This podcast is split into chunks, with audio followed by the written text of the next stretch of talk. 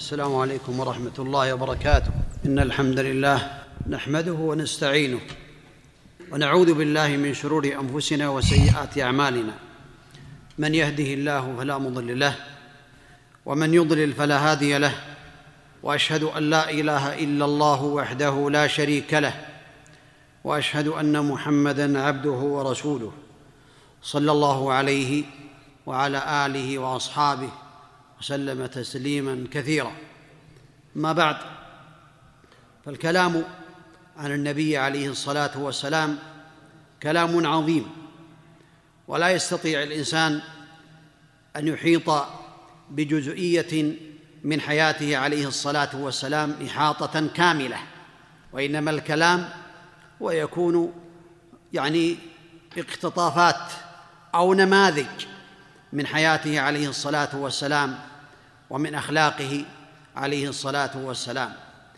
والمسلم الحق المسلم في الحقيقة هو الذي يقتدي بالنبي عليه الصلاة والسلام في أقواله وأفعاله وفي عباداته صلوات الله وسلامه عليه. ولا شك أن الكلام عن النبي عليه الصلاة والسلام هو الكلام في أحد الأصول الثلاثة التي يجب على المسلم أن يتعلمها. معرفة العبد ربه ونبيه عليه الصلاة والسلام ودين الإسلام بالأدلة. هذه الأصول يسأل عنها الإنسان في قبره. من ربك؟ من نبيك؟ ما هو دينك؟ هكذا ثبت عن النبي عليه الصلاة والسلام أنه قال ذاق طعم الإيمان من رضي بالله ربا وبالإسلام دينا وبمحمد رسولا صلى الله عليه وسلم. فلا شك أن الكلام في سيرة النبي عليه الصلاة والسلام أو في مواقفه عليه الصلاة والسلام لا يقال بأن الإنسان يحيط بكل ذلك وإنما يقال اقتطافات أو نماذج مبسطة عن حياة النبي عليه الصلاة والسلام. ولو أعطى الإنسان الحقيقة في الكلام عن رسول الله عليه الصلاة والسلام لكانت الكلمة الواحدة يعتبر أو يكتب فيها مجلدات عن حياته وعن أخلاقه وعن أعماله صلوات الله وسلامه عليه. فلا شك أن الله تبارك وتعالى من رحمته عز وجل لهذه الأمة وفضله ومنته عليها أن أرسل إليهم هذا الرسول الكريم عليه الصلاة والسلام. وامتن الله تعالى عليهم بإرساله وإخراج الناس من الظلمات إلى النور. ولهذا قال الله تعالى لقد جاءكم رسول من أنفسكم عزيز عليه ما عنتم حريص عليكم بالمؤمنين رؤوف رحيم. رسول من أنفسنا من العرب عليه الصلاة والسلام وفي قراءة شاذة من أنفسكم أي من خياركم ومن أشرفكم ومن أفضلكم وهو عزيز عليه ما يشق علينا عليه الصلاة والسلام. يشق عليه ما يشق على أمته وهو حريص على نفع الأمة صلوات الله وسلامه عليه وعلى إخراجهم من الظلمات إلى النور عليه الصلاة والسلام. ولهذا امتن الله تعالى به على هذه الأمة وعلى العرب خاصة ورسالته عامة للجن والإنس عليه الصلاة والسلام. لا نبي بعده من أطاعه دخل الجنة ومن عصاه دخل النار. عليه الصلاة والسلام. بعثه الله تعالى بالنذارة وبالبشارة بالبشارة بالتوحيد والنذارة عن الشرك وبالبشارة برضوان الله تعالى وبالجنة لمن أطاع الله ورسوله عليه الصلاة والسلام وبالنذارة كذلك عن العذاب الشديد لمن عصى الله وعصى النبي صلوات الله وسلامه عليه.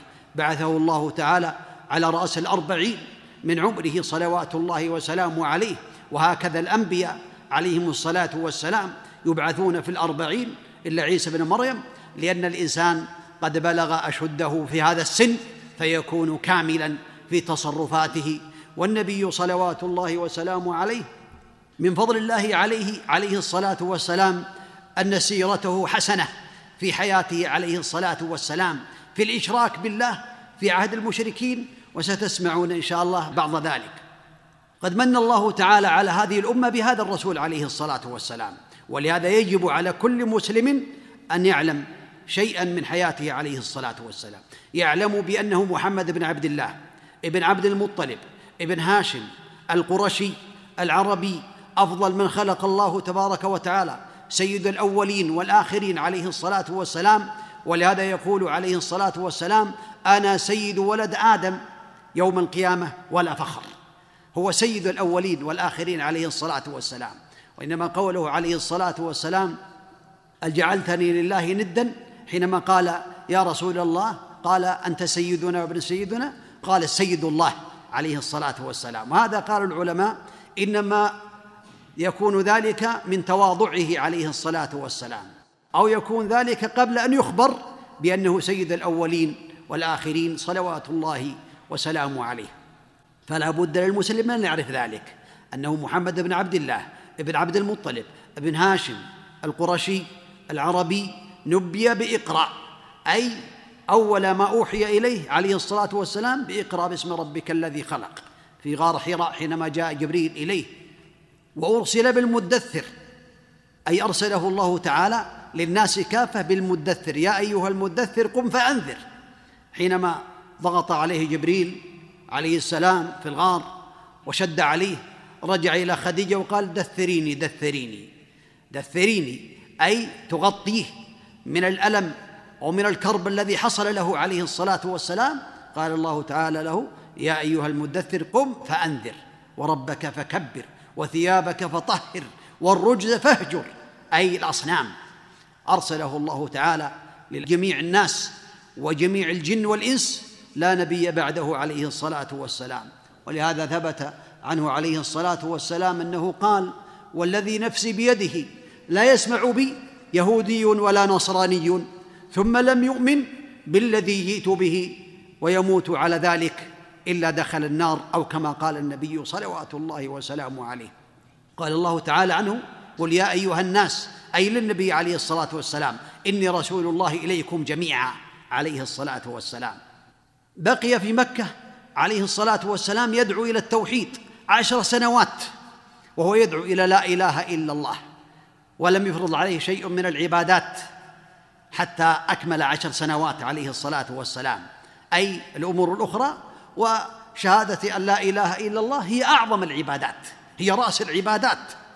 وبعد ذلك عري به عليه الصلاة والسلام إلى السماء وفرضت عليه الصلوات الخمس وصلى في مكة ثلاث سنين وهاجر إلى المدينة عليه الصلاة والسلام بعد فرضية الصلاة بثلاث سنين صلوات الله وسلامه عليه وفرضت عليه الشرائع في المدينة بقية الشرائع شرائع الإسلام الصيام والجهاد في سبيل الله تعالى وغير ذلك من أركان الإسلام والزكاة أصلها فرض في مكة ولكن الانصبه وغير ذلك إنما شرع ذلك في المدينة. بقي عليه الصلاة والسلام عشر سنوات صلوات الله وسلامه عليه في المدينة وجاهد في سبيل الله تعالى.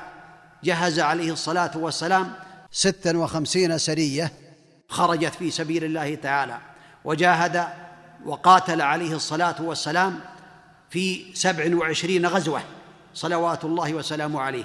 قاتل منها في تسع تسع غزوات. وهو يقاتل بنفسه عليه الصلاة والسلام. حينما كمل الله به الدين توفاه الله تبارك وتعالى قال اليوم أكملت لكم دينكم وأتممت عليكم نعمتي ورضيت لكم الإسلام دينا. ما من خير إلا دل أمته عليه وما من شر إلا حذرها عنه. صلوات الله وسلامه عليه. من أطاعه دخل الجنة ومن عصاه دخل النار. صلوات الله وسلامه عليه. ولهذا امتن الله تعالى به على هذه الأمة كما قال الله تعالى قال وما أرسلناك إلا رحمة للعالمين وقال سبحانه محمد رسول الله والذين معه أشداء على الكفار رحماء بينهم يا أيها النبي انا أرسلناك شاهدا ومبشرا ونذيرا وداعيا إلى الله بإذنه وسراجا منيرا. وبشر المؤمنين بأن لهم من الله فضلا كبيرا. تبشير منه عليه الصلاة والسلام. فبما رحمة من الله لنت لهم ولو كنت فظا غليظ القلب لانفضوا من حولك. وهذه الآيات تبين فضل الله تعالى على هذه الأمة. والله تعالى كذلك من فضله أنه أمره عليه الصلاة والسلام بأن يخفض جناحه للمؤمنين واخفض جناحك لمن اتبعك من المؤمنين. والنبي عليه الصلاة والسلام سلوكه عليه الصلاة والسلام تدل على أنه عليه الصلاة والسلام جعله الله قدوة للناس أجمعين صلوات الله وسلامه عليه. فأهل الجاهلية كانوا في الشرك وكانوا يعبدون الأصنام والأوثان وكانوا يعملون الجرائم والسيئات وكانوا يقتلون البنات خشية العار وكانوا يشربون الخمر وكانوا يعملون الجرائم الكثيرة ولكن الله عصم النبي صلوات الله وسلامه عليه من ذلك. كان أعظم الناس خلقا وسلوكا والخلق هو هيئة راسخة في النفس تصدر عنها الأفعال من خير وشر. إذا قال الخلق هيئة راسخة في النفس تصدر عنها الأفعال من خير أو شر فإن صدر الفعل بالخير فهذا يدل على الخلق الحسن. وإن صدر بالشر فهذا يدل على الخلق السيء. ولهذا السلوك هو المظهر الخارجي للخلق. فيستدل بالسلوك المستمر على الأعمال على الأخلاق الباطنية التي يسيرها الإنسان. فالنبي عليه الصلاة والسلام دل سلوكه وأعماله وتصرفاته عليه الصلاة والسلام على الخلق الحسن الذي قد رسخ في نفسه صلوات الله وسلامه عليه. فقد كان صلى الله عليه وسلم أعظم الناس في حسن السيرة والسلوك. ولهذا قال الله تعالى وإنك لعلى خلق عظيم عرفه قومه وهم يعلمون صدقه ويعلمون امانته عليه الصلاه والسلام. ولهذا قال الله تبارك وتعالى فانهم لا يكذبونك ولكن الظالمين بآيات الله يجحدون عليه الصلاه والسلام. لا يكذبونه حينما دعاهم إلى لا اله الا الله حينما دعاهم للاسلام. لا يكذبونه يعلمون بانه الامين كانوا يلقبونه بالصادق الامين صلوات الله وسلامه عليه. فالله تعالى يهون عليه ويعزيه بقوله تبارك وتعالى فإنهم لا يكذبونك ولكن الظالمين بآيات الله يجحدون. ولهذا عندما قال صلى الله عليه وسلم لقومه أرأيتكم لو أخبرتكم أن خيلا تخرج بسفح هذا الجبل أكنتم مصدقي؟ يعني أخبرتكم بالعدو بأنه قد حل بجانب هذا الجبل أكنتم مصدقي؟ قالوا ما جربنا عليك من كذب. قال فإني نذير لكم بين يدي عذاب شديد. هكذا يبين لهم النبي عليه الصلاة والسلام. وفي حديث أبي سفيان مع هرقل حينما سأله عن أحوال النبي صلوات الله وسلامه عليه وهو في صحيح البخاري وفي غيره وسألوه عن سلوكه وأعماله قال هرقل فهل كنتم تتهمونه بالكذب قبل أن يقول ما قال؟ قال أبو سفيان قلت لا. ثم قال ماذا يأمركم به؟ قال أبو سفيان قلت يقول اعبدوا الله ولا تشركوا به شيئا واتركوا ما يقول آباؤكم ويأمرنا بالصلاة والصدق والعفاف والصلة. فحينئذ تأثر هرقل بهذا الكلام وقال هرقل لأبي سفيان في نهاية الحديث فإن كان ما تقول حقا فسيملك موضع قدمي هاتين وقد كنت أعلم أنه خارجا لم أكن أظن أنه منكم. فلو أني أعلم أني أخلص إليه لتجشمت لقاءه ولو كنت عنده لغسلت عن قدمه. هكذا رواه البخاري رحمه الله. هرقل عظيم الروم عظيم النصارى. يقول لو وصلت إليه لغسلت عن قدمه. هذا يدل على عظم النبي عليه الصلاة والسلام أنه رسول الله حقا وأن ملوك النصارى اعترفوا بذلك. ولكن كما قال الله تعالى فإنهم لا يكذبونك ولكن الظالمين بآيات الله يجحدون. وهكذا ملك النصارى النجاشي رحمه الله تعالى ورضي عنه. قال حينما بلغه أمر النبي عليه الصلاة والسلام يقول فأنا أشهد أنه رسول الله وأنه الذي بشر به عيسى ولولا ما أنا فيه من الملك لأتيته حتى أقبل نعله حتى أقبل نعله. ذكره الذهبي رحمه الله تعالى. هكذا ملوك النصارى يعترفون بهذا النبي الكريم. سواء اعترفوا أو لم يعترفوا هو رسول الله حقا عليه الصلاة والسلام.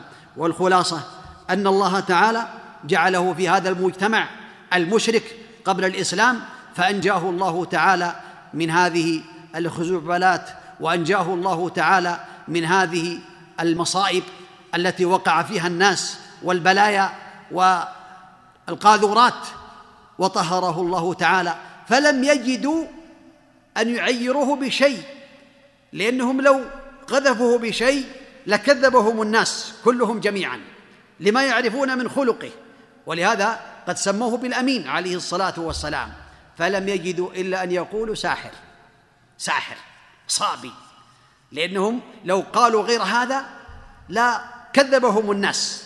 أما قولهم ساحر فهو تلبيس يلبسون على الناس بهذا. فهذا رسول الله تعالى حقا عليه الصلاة والسلام.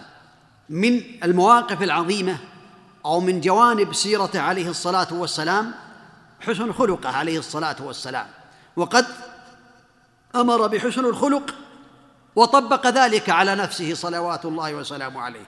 فقد رغب عليه الصلاة والسلام في الخلق الحسن وبين فضله عليه الصلاة والسلام ومن ذلك قوله عليه الصلاة والسلام إن المؤمن ليدرك بحسن خلقه درجة الصائم القائم يراقب الناس ويطبق ذلك على نفسه حتى يكون قدوة لهم صلوات الله وسلامه عليه. ويقول أكمل المؤمنين إيمانا أحسنهم خلقا وخياركم خياركم لنسائه أو نسائهم أو كما قال النبي صلوات الله وسلامه عليه. ورغب الناس وقال ما شيء أثقل في ميزان المؤمن يوم القيامة من خلق حسن. وإن الله ليبغض الفاحش البذيء. وبين صلوات الله وسلامه عليه للناس بقوله أنا زعيم ضمين. أنا زعيم ببيت في ربض الجنة لمن ترك المراء وإن كان محقا. وببيت في وسط الجنة لمن ترك الكذب وإن كان مازحا. وببيت في أعلى الجنة لمن حسن خلقه. هكذا يرغب الناس صلوات الله وسلامه عليه في ذلك ويرغبهم في العفو بقوله عليه الصلاة والسلام من كظم غيظا وهو قادر على إنفاذه. دعاه الله تعالى يوم القيامة على رؤوس الأشهاد حتى يخيره في الحور العين ما شاء أو كما قال النبي صلوات الله وسلامه عليه. وبين بقوله عليه الصلاة والسلام أربع إذا كن فيك فما عليك ما فاتك من الدنيا. أربع إذا كن فيك إذا تحققت هذه الأربع فيك. فلا يضرك ما فاتك من الدنيا. حفظ أمانة وصدق حديث وحسن خليقة وعفة في طعمة هذا يدل على فضل حسن الخلق وعلى هذه الأربع التي بينها النبي صلوات الله وسلامه عليه. وبين بقوله إن من أحبكم إلي وأقربكم مني مجلسا يوم القيامة احاسنهم أخلاقا. وهذه الأحاديث ثابتة عنه عليه الصلاة والسلام. ومنها قوله عليه الصلاة والسلام إن من خياركم أحسنكم أخلاقا. وسئل عليه الصلاة والسلام عن أكثر ما يدخل الناس الجنة فقال تقوى الله وحسن الخلق. يبين ترغيبا لهم عليه الصلاة والسلام. وقال اتق الله لمعاذ حينما بعثه إلى اليمن. قال اتق الله حيثما كنت وأتبع السيئة الحسنة تمعها وخالق الناس بخلق حسن. وكذلك سئلت عائشة رضي الله عنها عن خلق النبي عليه الصلاة والسلام فقالت كان خلقه القرآن صلوات الله وسلامه عليه. وجمع هذه الأحاديث كلها في كلمتين قال البر حسن الخلق. وهذا يجمع هذه الأخلاق التي أمر بها النبي صلوات الله وسلامه عليه. ومع ذلك حينما أرشد إلى هذه الأخلاق وهذه الأمور قال كان يقول في صلاته عليه الصلاة والسلام صلاة الليل في دعاء الاستفتاح اللهم اهدني لأحسن الإخلاق لا يهدي لأحسنها إلا أنت واصرف عني سيئها لا يصرف عني سيئها إلا أنت. يسأل الله تبارك وتعالى ذلك. وكما قال عليه الصلاة والسلام اللهم كما حسنت خلقي فاحسن خلقي. وهذا يدلنا على الاقتداء به عليه الصلاة والسلام لأنه عليه الصلاة والسلام بعث ليتمم مكارم الأخلاق كما قال عليه الصلاة والسلام إنما بعثت ليتمم مكارم الأخلاق يتممها عليه الصلاة والسلام. ولا شك أن النبي عليه الصلاة والسلام هو قدوتنا في هذا كله ولهذا قال الله تعالى لقد كان لكم في رسول الله أسوة حسنة لمن كان يرجو الله واليوم الآخر. فلا شك أن العبد ينبغي له أن يقتدي به صلوات الله وسلامه عليه في ذلك كله وفي أخلاقه صلوات الله وسلامه عليه التي أرشد إليها والتي طبقها بنفسه صلوات الله وسلامه عليه. حينما أمر الناس وحث الناس ورغب الناس في هذه الأخلاق طبقها على نفسه صلوات الله وسلامه عليه. ولهذا ثبت عنه عليه الصلاة والسلام أنه بين أن من الناس من يأتي يوم القيامة ويدور على أمعائه في جهنم فيقول الناس حينما يرونه أهل النار يا فلان كنت تأمرنا بالمعروف وتنهانا عن المنكر فما الذي جعلك هنا؟ قال كنت آمركم بالمعروف ولا آتيه وأنهاكم عن المنكر وآتيه أو كما قال النبي عليه الصلاة والسلام. فهو عليه الصلاة والسلام قدوتنا في كل الأعمال في أخلاقه في عباداته في أموره التي شرعها لنا صلوات الله وسلامه عليه. ولهذا من هذه الأخلاق التي طبقها على نفسه عليه الصلاة والسلام الحلم الحلم الذي هو ضد الغضب والانتقام. فقد كان عليه الصلاة والسلام أحلم الناس وقد مدح من كان حليما. ولهذا قال عليه الصلاة والسلام للأشج الاشج عبد القيس إن فيك خصلتين يحبهما الله تعالى الحلم والأناة أو كما قال عليه الصلاة والسلام. وكذلك مما يدل على ما فعله عليه الصلاة والسلام من هذه الأخلاق العظيمة أنه عليه الصلاة والسلام جاء إليه رجل فجبذه بردائه جبذه بردائه. حتى أثر ذلك في عاتقه. وقال يا محمد مر لي من مال الله الذي أعطاك فإنه ليس من مالك ولا من مال أبيك. وهذا يستدعي الغضب. تصور لو أن بعض الناس خرج من بيته ثم جاء إليه بعض الفقراء ثم مسكه بجيبه وشده وتله وقال أعطني من مال الله الذي أعطاك فإنه ليس من مالك وإنما هو من مال الدولة أو من مال الله أو غير ذلك لغضب عليه وربما ضربه ويخشى أن يكون إذا كان يعني من أهل الظلم والعدوان أن يقتله. ولكن النبي عليه الصلاة والسلام تبسم صلوات الله وسلامه عليه ثم أمر له بعطاء. مع ذلك أمر بأن يعطى صلوات الله وسلامه عليه. والحديث في صحيح البخاري وفي غيره وهذا يدل على حلمه صلوات الله وسلامه عليه. وما يدل على ذلك على هذا الخلق العظيم أن اعرابيا أراد قتله عليه الصلاة والسلام. كان في غزوة من غزوات نجد غزوة ذات الرقاع فنام عليه الصلاة والسلام تحت شجرة وعلق سيفه بالشجرة ونام الصحابة رضي الله عنهم في تحت أشجار متفرقة. فجاء إليه اعرابي وخرط السيف من الشجرة وأيقظه قال يا محمد هذا والله أعلم بأن الأعراب والشجعان الأبطال لا يقتلون النائم في الظاهر وإنما يقتلون المستيقظ فأراد أن يوقظه ثم يقتله. فقال يا محمد فاستيقظ النبي عليه الصلاة والسلام والسيف صلتا في يده فقال من يمنعك مني؟ فقال النبي عليه الصلاة والسلام الله يعني الله ثلاث مرات. وفي بعض الروايات فسقط السيف من يده. حينما قال الله سقط السيف من يد الأعرابي. فأخذه النبي عليه الصلاة والسلام ورفعه قال من يمنعك مني؟ قال كن خير آخذ كن خير آخذ. قال تسلم؟ قال لا ولكني أعاهدك ألا أقاتلك ولا أقاتل مع أناس يقاتلونك. فدعا النبي عليه الصلاة والسلام الصحابة وحضروا ورأوا ما حصل وأخبرهم النبي عليه الصلاة والسلام ثم من عليه وتركه فأدبر الرجل.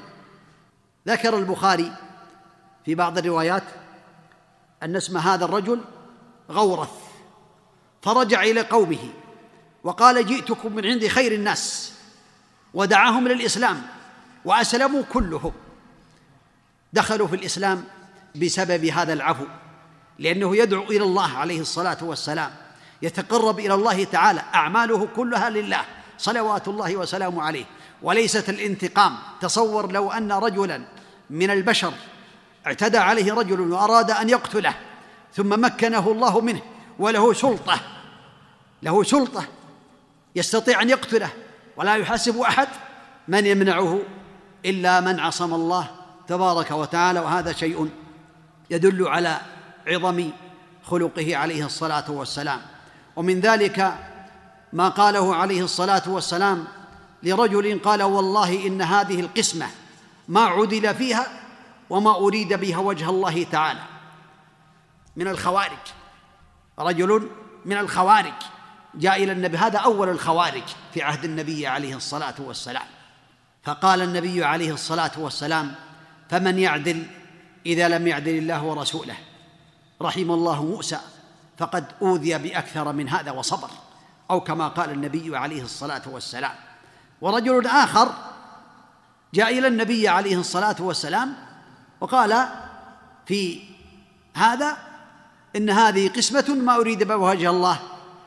فقال خالد رضي الله عنه يا رسول الله أو كما قال في الحديث يا رسول الله.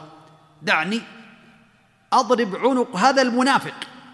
فقال النبي عليه الصلاة والسلام دعه فلعله أن يصلي لعله أن يكون يصلي. فقال وكم من مصل يقول ما لا يفعل. أو كما قال خالد رضي الله عنه فقال النبي عليه الصلاة والسلام إن الله لم يأمرني أن أنقب بطون الناس ولا أشق عن صدورهم. أو كما قال النبي عليه الصلاة والسلام فتركه ومن عليه عليه الصلاة والسلام ولم يعاقبه على هذا العمل القبيح. وفي بعض الروايات في هذا الحديث أو في غيره أن الرجل كان محلوق الرأس كث اللحية قصير الإزار يعني ثوبه قصير وهذه علامات الخوارج. نسأل الله العفو والعافية ولكن أعمالهم تخالف أقوالهم. ومن هذا أن الرجل هذا هو الذي قال كنا أحق بهذا من هؤلاء. هذا الرجل الذي قال له خالد دعني يا رسول الله أضرب عنقه هو الذي قال حينما أعطي بعض الصحابة بعض الأعطيات قال كنا أحق بهذا من هؤلاء. ولهذا قال له النبي عليه الصلاة والسلام ما قال. كذلك من ما ذكر ابن حجر رحمه الله تعالى في كتاب الإصابة أن رجلا يقال له زيد بن سعية من اليهود أراد أن يختبر النبي عليه الصلاة والسلام فأقرضه آصع من حب ثم أتى إليه قبل أن ينتهي الأجل فقال يا محمد اقضني فإني قد علمت أنكم يا بني عبد المطلب قوم مطل أي ما تقضون الدين مطل. ثم أخذ بردائه عليه الصلاة والسلام وشده. فنظر إليه عمر رضي الله عنه كما يقول الرواه تدور عيناه في رأسه كالفلك. قال يا عدو الله تقول ما أسمع وتفعل ما أرى. والله لولا ما أحاذر من غضب رسول الله صلى الله عليه وسلم لرمتك بسيف هذا.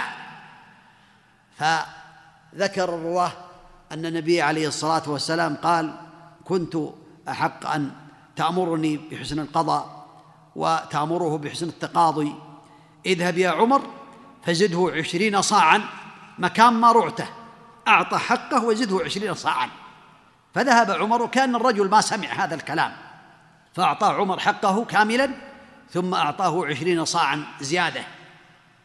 فقال ما هذا يا عمر؟ قال أمرنا النبي عليه الصلاة والسلام بهذا مكان ما رعتك. فقال أتدري من أنا يا عمر؟ قال لا. قال أنا زيد ابن سعية وفي رواية ابن سعنة. قال حبر اليهود؟ قال نعم. قال ما حملك على هذا؟ قال نعم. ما سمعت بخلق من أخلاق النبوة إلا وجدته في هذا الرجل أي النبي عليه الصلاة والسلام. إلا اثنتين لم أرهما منه. يسبق حلمه غضبه ولا تزيده شدة الغضب إلا حلما. يعني إذا غضب عليه أحد زاده حلما. فقد وجدتهما فيه. فإني أشهدك يا عمر أني أشهد أن لا إله إلا الله وأنه رسول الله وأن مالي كله صدقة على أمة محمد صلى الله عليه وسلم أو قال نصف مالي. فقال قل أو على بعضها فإن مالك لا يسع أمة محمد عليه الصلاة والسلام. هكذا ذكره الإمام ابن حجر رحمه الله تعالى في كتابه الإصابة في تمييز الصحابة. هذا يدل على خلق النبي عليه الصلاة والسلام وعلى عفوه وأن هذا العفو يأتي فيه الخير الكثير أو يأتي بالخير الكثير العظيم. الذي بسببه يدخل الناس في الإسلام وهذا من فضل الله تعالى على هذا النبي الكريم صلوات الله وسلامه عليه. ومن أخلاقه التي تدل على فضله عليه الصلاة والسلام عدم العجلة فهو يأخذ الأمور بالأناة ولا يعجل عليه الصلاة والسلام. جاء إليه الطفيل بن عمرو الدوسي وأسلم ورجع إلى قومه ودعاهم إلى الإسلام ولكنهم عصوه ولم يجبهم منه إلا القليل من قرابته. فرجع إلى النبي عليه الصلاة والسلام وقال يا محمد أو يا رسول الله إن دوسا قد عصت وبت وكفرت في بعض الروايات فادعوا الله عليهم. فاستقبل القبلة عليه الصلاة والسلام فقال الطفيل يعني آه الآن هلك الدوس. الان هلك الدوس أو كما قال رضي الله عنه فقال اللهم اهدي دوسا وأت بهم. فهذا من حلمه عليه الصلاة والسلام وهذا في الصحيح. فرجع وأمره أن يرجع ويدعو قومه فرجع إلى قومه ودعاهم وأتى بتسعين بيتا أو ثمانين بيتا في غزوة خيبر. إلى النبي عليه الصلاة والسلام بسبب دعوة النبي عليه الصلاة والسلام وأناته ولم يعجل عليه الصلاة والسلام. لو غيره من الناس ربما يدعو على هؤلاء وإنما دعا لهم صلوات الله وسلامه عليه. وكان إذا غزا قوما لم يكن يغزو حتى يصبح وينظر فإن سمع أذانا كف عنهم وإن لم يسمع أذانا غار عليهم عليه الصلاة والسلام. ومن ذلكم أنه كان في ليلة من الليالي ينتظر أذان الفجر. فسمع مؤذنا يؤذن. الله أكبر الله أكبر. فقال على الفطرة أشهد أن لا إله إلا الله أشهد أن لا إله إلا الله. قال خرجت من النار. هذا الحديث رواه مسلم. قال الراوي فنظرنا فإذا هو راعي معزى يرى أغناما يؤذن ليس عنده أحد. هكذا كان النبي عليه الصلاة والسلام لا يعجل في أموره عليه الصلاة والسلام. ولهذا كان إذا استأذنه بعض الصحابة في قتل بعض الناس كما سمعتم في قصة خالد حينما قال دعني أضرب عنقه بالسيف كان عليه الصلاة والسلام حليما في ذلك. حتى أنه عليه الصلاة والسلام قيل له دعنا نقتل عبد الله ابن أبي سلول.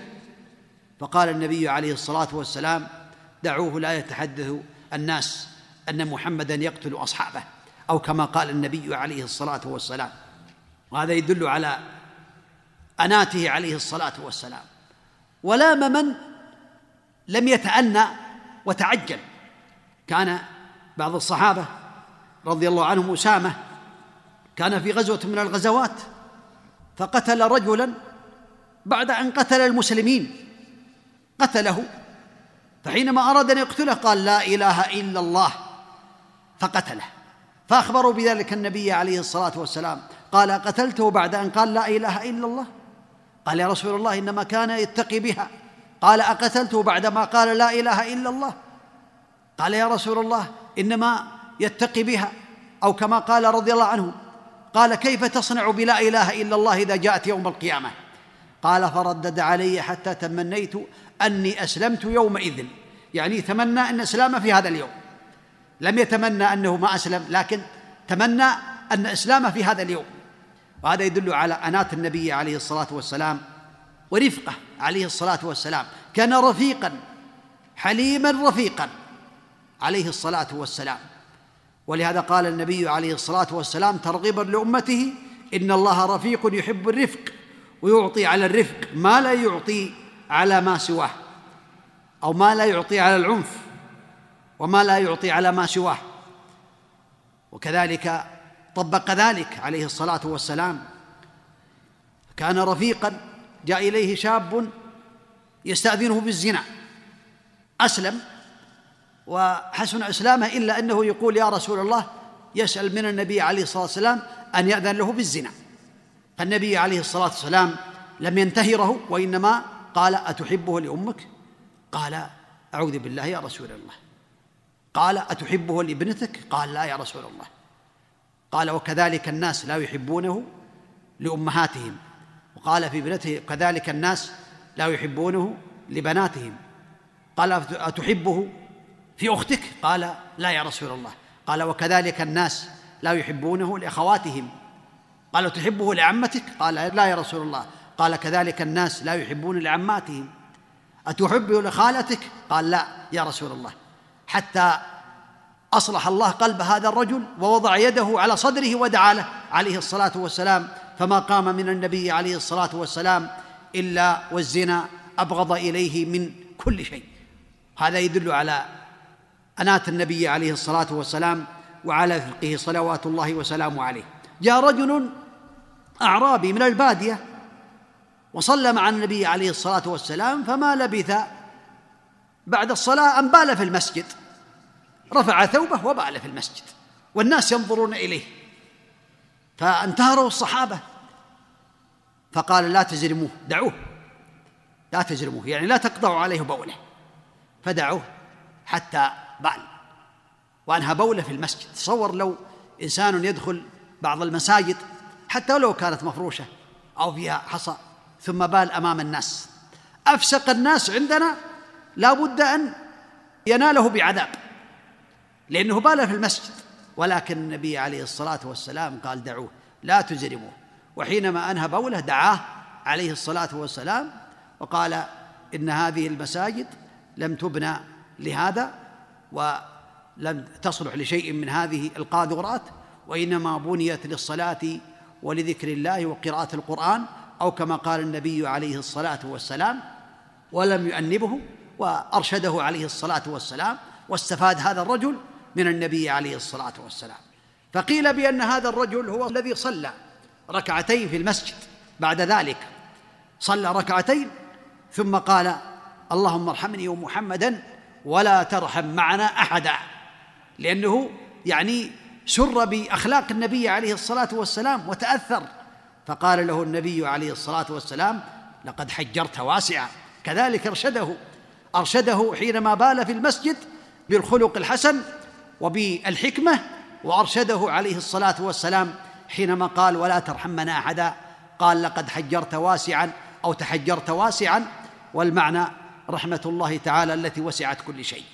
هذا يدل على خلقه ويدل على حكمته. ذكر العلماء بأنه لو منع من البول في المسجد لحصل أمور. اولا تنفير هذا الرجل من الدين ربما ضربوه لكنه منعهم عليه الصلاة والسلام. هذا الذي يظهر والله أعلم. ومنهم من قال أنه إذا بال في المسجد وقام وهو يبول انتشر البول في أماكن كثيرة. بدل ما يكون في مكان واحد انتشر. فتلوث كثير من بقع المسجد. وإنما أمر النبي عليه الصلاة والسلام أن يراق عليه دلوا من ماء ذنوبا من ماء. ويكفي. وكذلك يحصل بذلك الضرر. ربما يحصل لهذا الرجل الضرر ويحصل عنده ضرر ومرض بسبب حبسه هذا البول. الخلاصة أن فعل النبي عليه الصلاة والسلام هو عين الحكمة صلوات الله وسلامه عليه. معاوية بن الحكم جاء يصلي مع النبي عليه الصلاة والسلام فسمع رجلا يعطس في المسجد في الصلاة. حمد الله. فقال يرحمك الله.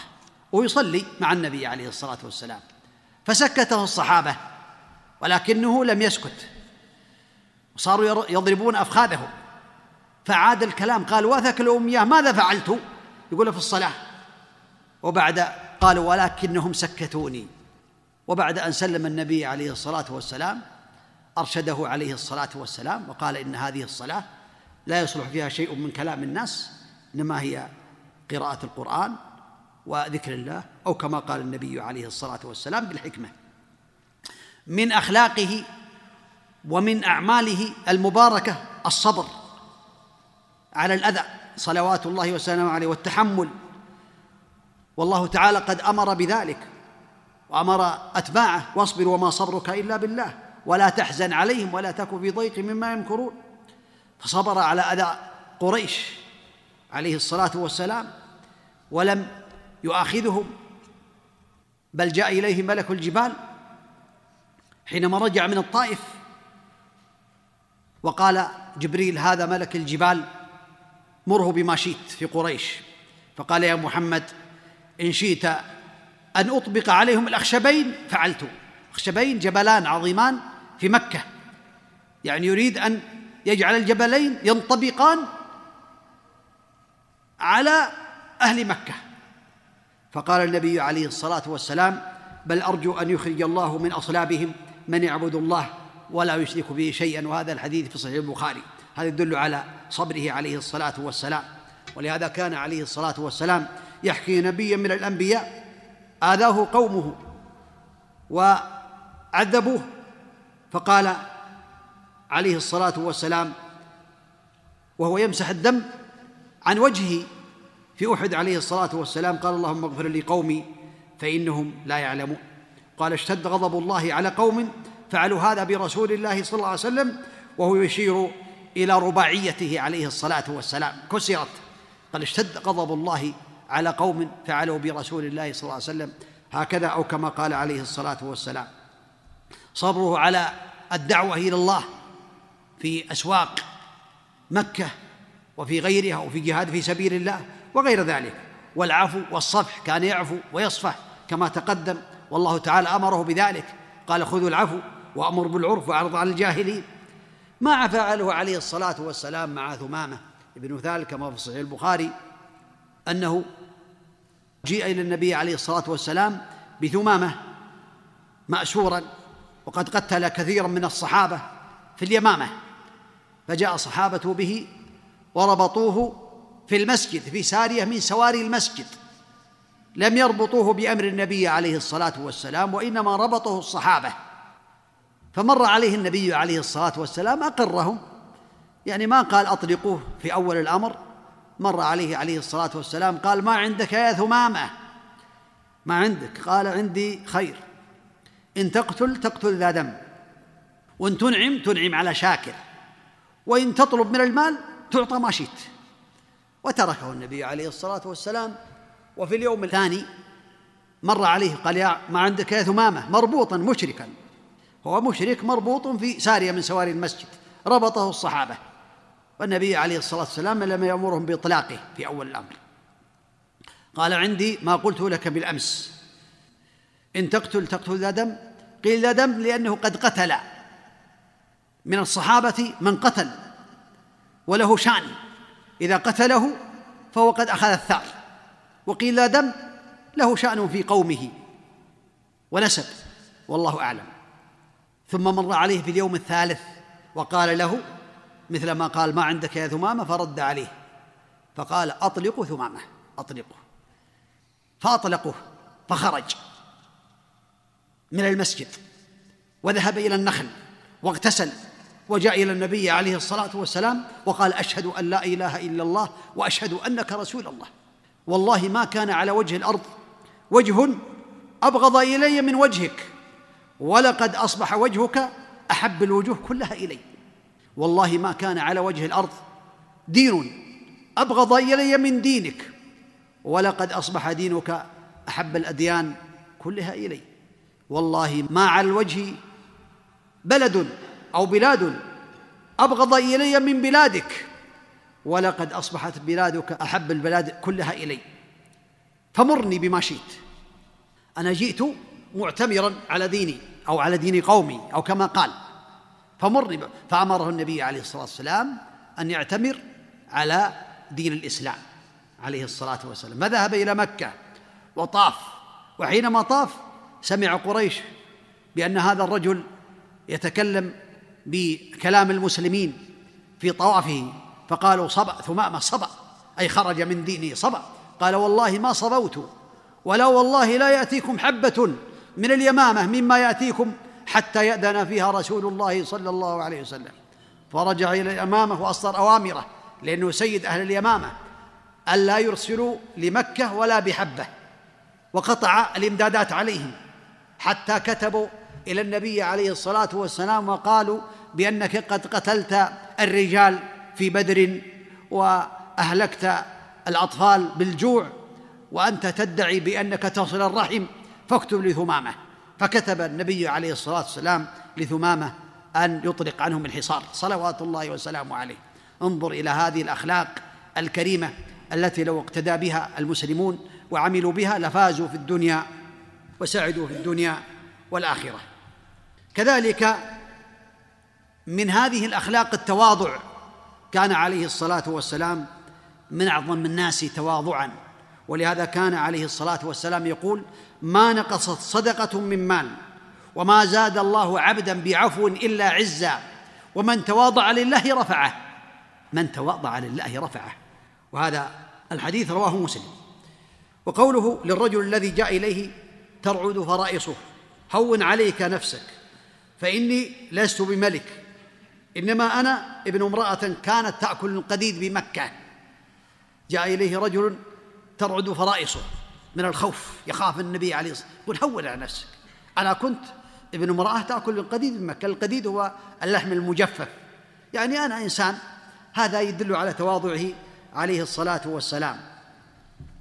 كان عنده عليه الصلاة والسلام العضبة لا يسبقها شيء. كانت تسبق وكان عليه الصلاة والسلام يركبها.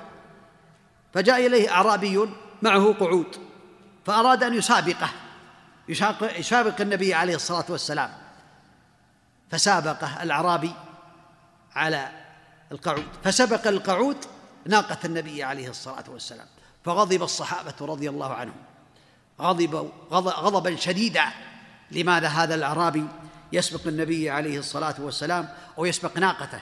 فقال النبي عليه الصلاة والسلام إن حقا على الله أن لا يرفع شيئا من هذه الدنيا إلا وضعه. هذا في البخاري وفي غيره. حقا على الله إن حقا على الله أن لا يرفع شيئا في هذه الدنيا إلا وضعه. هذه الناقة ارتفعت مرات ولكنها وضعت في هذا المكان أو في هذه المرة. وهذا يدل على تواضعه عليه الصلاة والسلام ويدلنا على أنه ينبغي للعبد بل يجب عليه أن يبتعد عن الكبرياء والغطرسة فإنه لا يرتفع شيء في هذه الدنيا إلا وضع كما قال النبي عليه الصلاة والسلام. وكان من تواضعه عليه الصلاة والسلام أنه كان إذا مر بالصبيان سلم عليهم. تصور من يسلم على الصبيان الآن؟ لو مر عليهم كثير من الناس لا يسلمون إلا من عصم الله تبارك وتعالى. وهذا من فضل يعني من حسن خلقه عليه الصلاة والسلام. كان يعدل عليه الصلاة والسلام ويثبت على الحق صلوات الله وسلامه عليه ولا تأخذه بالله لومة لائم صلوات الله وسلامه عليه.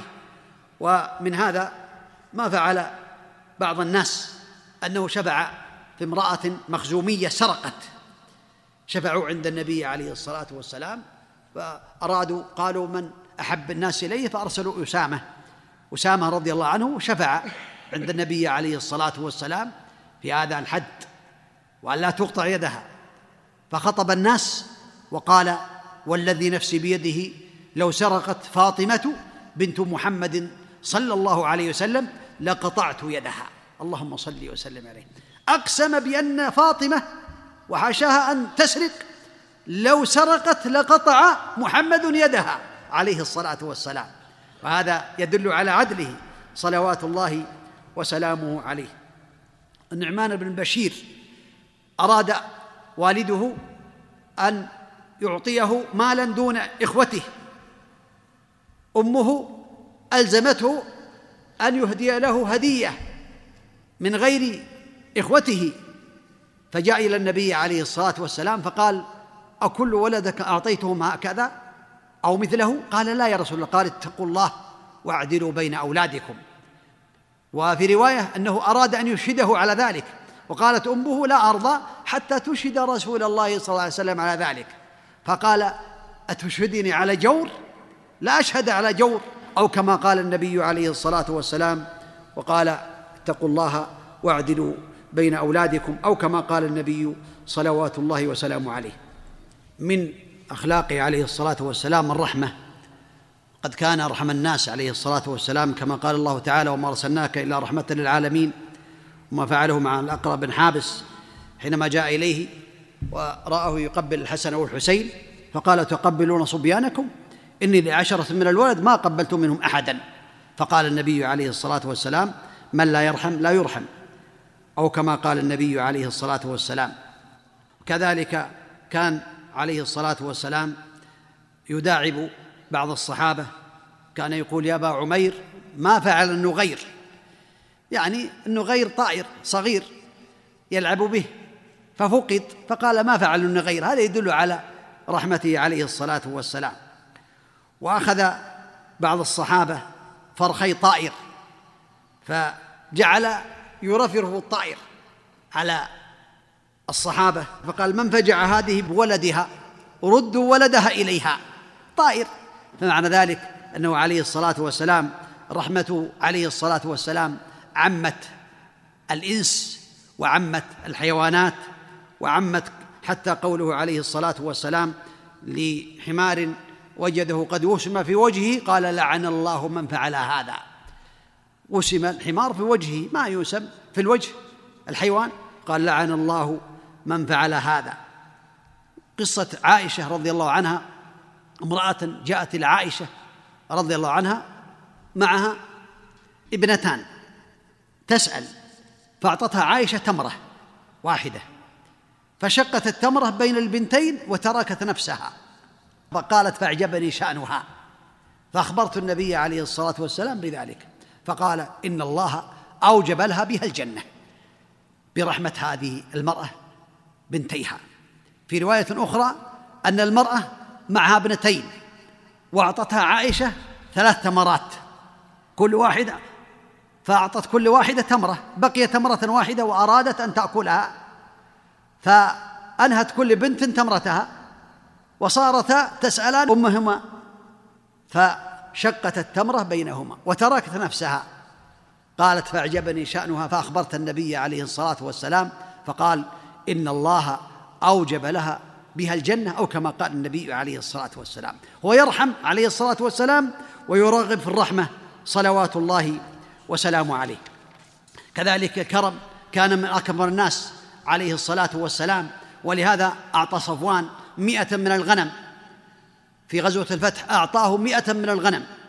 ثم أعطاه مئة ثم أعطاه مئة صارت ثلاثمائة قال والله لقد كان محمد عليه الصلاة والسلام أبغض الناس إلي فما زال يعطيني حتى كان أحب الناس إلي فأسلم رضي الله عنه. أسلم بهذا الخير العظيم. كذلك أعطى الناس أو أعطى بعض الناس غنما بين جبلين وهذا في مسلم. فرجع إلى قومه وقال يا قوم أسلموا أسلموا فإن محمدا يعطي عطاء من لا يخشى الفاقة أو كما قال هذا الرجل كان كريما عليه الصلاة والسلام. هو أكرم الناس صلوات الله وسلامه عليه. اشترى من جابر جملا في غزوة من الغزوات. أعيا هذا الجمل ضعف كان ضعيفا وتخلف عن الإبل. فجاء إليه النبي عليه الصلاة والسلام وضربه بالعصا.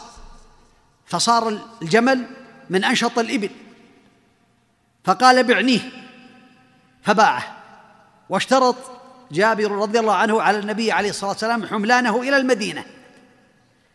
وحينما وصل إلى المدينة وضع ما عليه من الأمتعة ثم جاء يقوده إلى النبي عليه الصلاة والسلام قال خذ جملك. وأعطاها النبي عليه الصلاة والسلام. فأعطاها النبي عليه الصلاة والسلام الثمن. أعطاه الثمن. ثم قال أتراني ما كستك؟ ما كستك أي كاسرتك؟ في جمل. قال لا يا رسول الله. قال خذ الثمن والجمل. تصور لو واحد الإبل هي أعظم المال عند العرب. لو واحد من الناس الآن أعطى رجلا أو اشترى سيارة بثلاثمائة ألف أو أربعمائة ألف.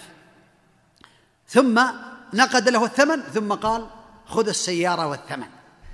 فقال النبي عليه الصلاة والسلام خذ الجمل والثمن. أو كما قال النبي عليه الصلاة والسلام وهذا يدل على كرمه صلوات الله وسلامه عليه. كذلك يعني قول النبي عليه الصلاة والسلام بل قول الصحابة كان النبي عليه الصلاة والسلام إذا دخل رمضان أجود بالخير من الريح المرسلة صلوات الله وسلامه عليه شجاعته كان أشجع الناس كما قال البراء كنا والله إذا احمر الباس نتقي به وإن الشجاع منا للذي يحاذيه. يحاذي به هذا رواه مسلم. يعني الشجاع من الصحابة كان يحاذيه. أما غيرهم كان يتأخر وهم كانوا شجعان رضي الله عنهم لكنه كان أشجعهم. ولهذا قال علي رضي الله عنه كنا إذا احمر البأس ولقي القوم القوم. اتقينا برسول الله صلى الله عليه وسلم. وقال لقد رأيتنا يوم بدر ونحن نلوذ برسول الله صلى الله عليه وسلم وهو أقربنا إلى العدو وكان من أشد الناس يومئذ بأسا. وهذا يدل على شجاعته عليه الصلاة والسلام. ما فعله ببدر. كذلك أخذ حينما قاتل أخذ كفا من حصى وقال علي بن أبي طالب رضي الله عنه رمى الناس به وقال شاهت الوجوه.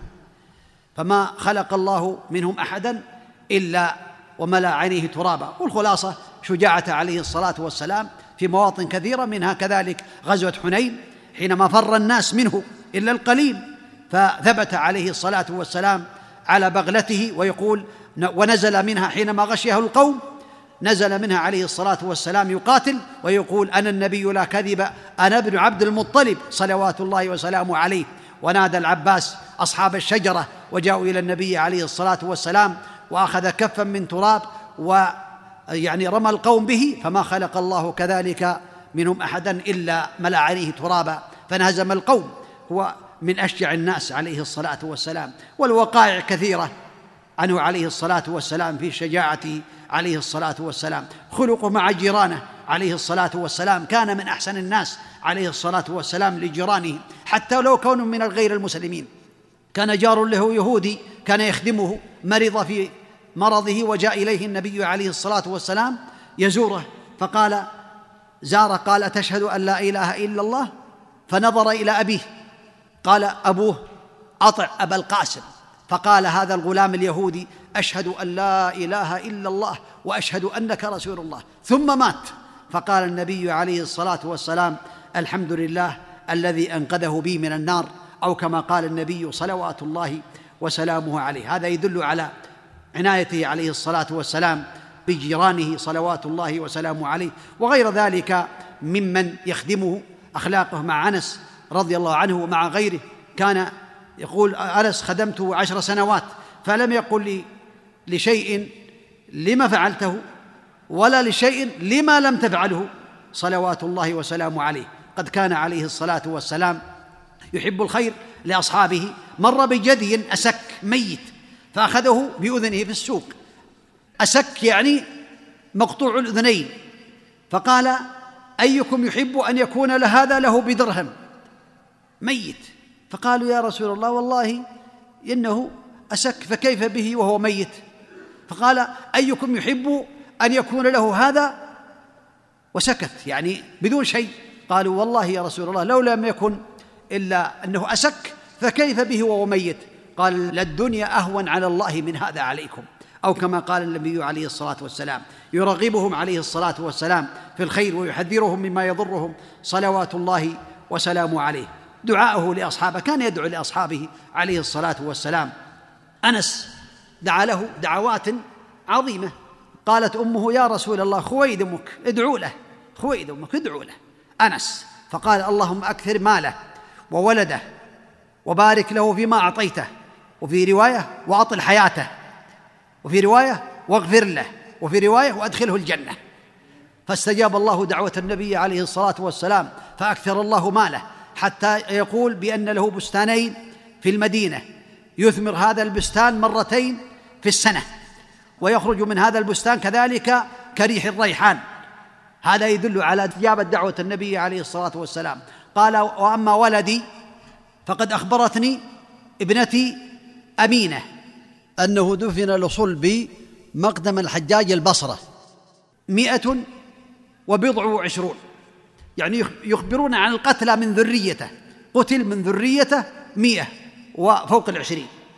وإن ذريته لا يتعدون الآن فوق المئة أو كما قال رضي الله عنه. أكثر الله ماله وولده؟ قال وإني لأرجو الثالثة أي يرجو الجنة أو كما قال رضي الله عنه.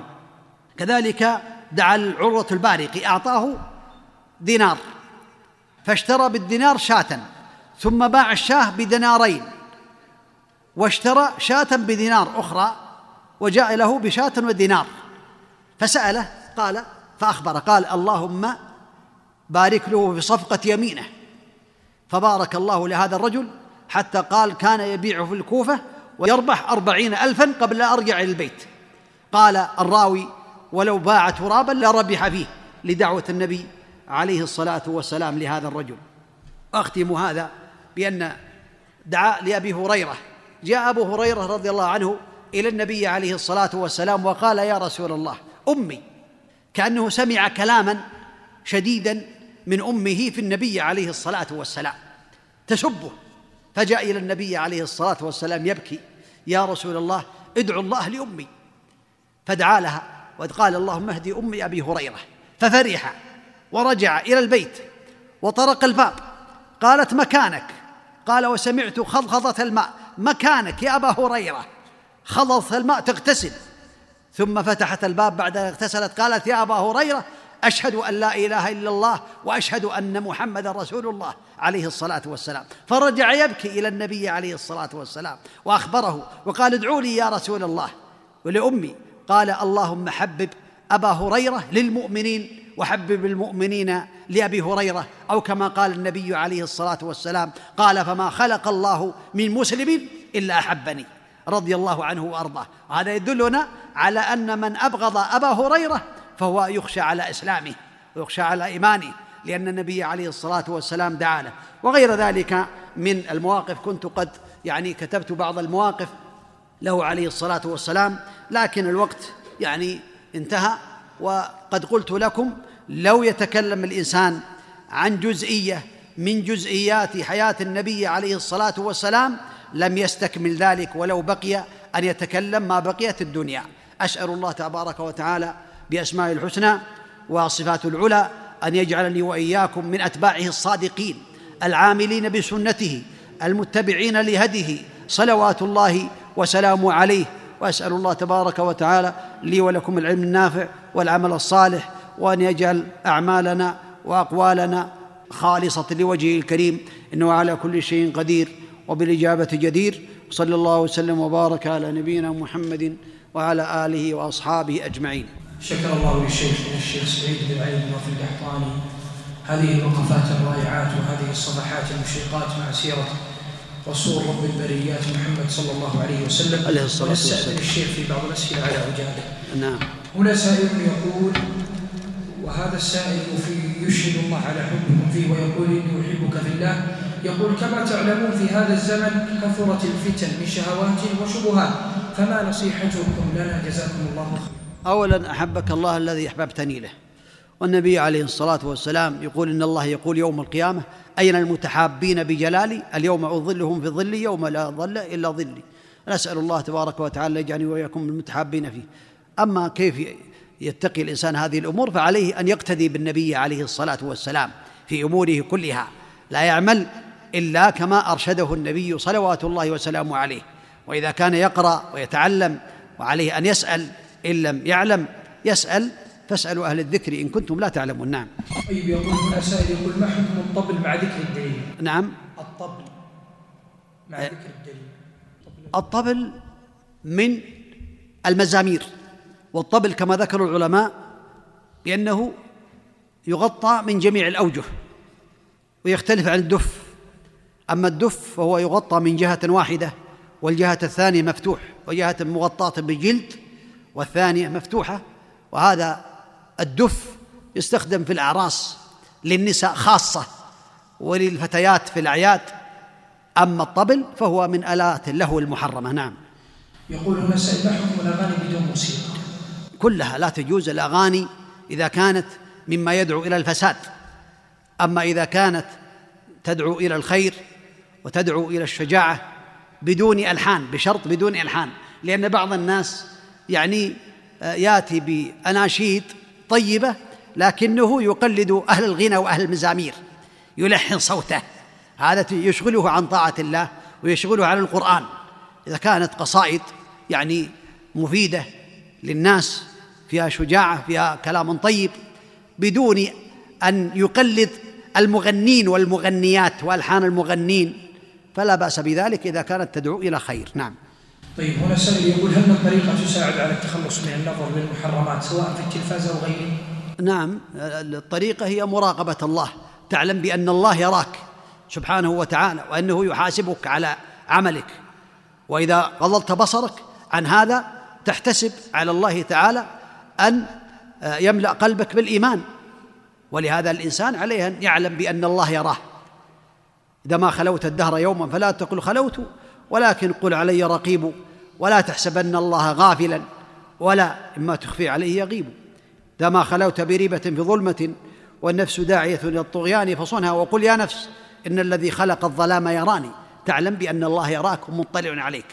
وأن من عصى الله وعصى النبي عليه الصلاة والسلام يعني يخشى عليه فليحذر الذين يخالفون عن أمره أن تصيبهم فتنة أو يصيبهم عذاب أليم. نعم. طيب هنا سائل يقول إذا كنت نائم وفاتتني الصلاة فما الحكم؟ إذا نمت وأنت غير متعمد فالحكم كما قال النبي عليه الصلاة والسلام في الأحاديث مجموعها من نام عن صلاته أو نسيها فليصليها إذا ذكرها لا كفارة لها إلا ذلك. أما المتعمد الذي ينام ولا يعمل بالأسباب فهذا يخشى عليه من الإثم. بل يأثم عند الله إذا لم يعمل بالأسباب. كمن يسهر إلى آخر الليل ثم لا يجعل منبها ولا يعمل بالأسباب هذا يأثم لأنه ما أخذ بالأسباب. أما إذا أخذ بالأسباب واجتهد ولكنه نام فهذا مرفوع عنه القلم وإذا استيقظ يصلي كما أمر النبي عليه الصلاة والسلام والإنسان يستطيع ينبه وغير ذلك ينبه للصلاة حتى الأكم أو حتى الأبكم والذي لا يسمع كذلك. يستطيع. سألت بعض الإخوة من البكم الصم بالإشارة. كان واحد يشير إليه يسأله قلت كيف تصلي صلاة الفجر مع الناس؟ كان يسكن لوحده ما عنده أحد. فأشار إلى المترجم يقول أجعل حبلا في رجلي ثم أدليه مع الباب فإذا جاء جاري سحب الحبل فسحب رجلي فاستيقظت وصليت مع الجماعة. هذا منبه من المنبهات يعني هذا الذي لا يسمع ولا يتكلم أخذ هذا المنبه له. فكيف بمن يبصر ويسمع ويتكلم ويتساهل بهذا؟ أسأل الله تبارك وتعالى لي ولكم العلم النافع والعمل الصالح. والإخلاص في القول والعمل. صلى الله وسلم وبارك على نبينا محمد وعلى آله وأصحابه أجمعين.